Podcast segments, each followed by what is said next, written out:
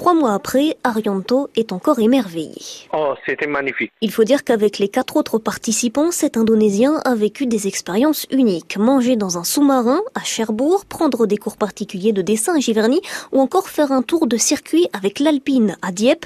Mais une activité en particulier a marqué Arianto. On a visité euh, le Mont Saint-Michel et on est monté jusqu'à tout en haut tout en haut des Mont Saint-Michel, pour moi, c'est vraiment, euh, c'est vraiment bon souvenir et ça reste dans ma tête. Dans la tête, mais pas que, puisque leur voyage est raconté dans des vidéos tout au long du séjour. Ils ont été filmés et ça aussi, c'est inédit pour eux, raconte Juliette. C'est vrai que par moments, euh, on était euh, filmés de partout et quand on nous arrivait dans les dans les hôtels, enfin, ah, c'est les influenceurs, c'est les stars, Amazing Normandie Tour et tout. Alors moi, je me je me sentais pas comme ça, donc c'est vrai que c'était drôle les gens nous prenaient comme des stars parce qu'on était privilégiés, on passait partout avec une grosse caméra.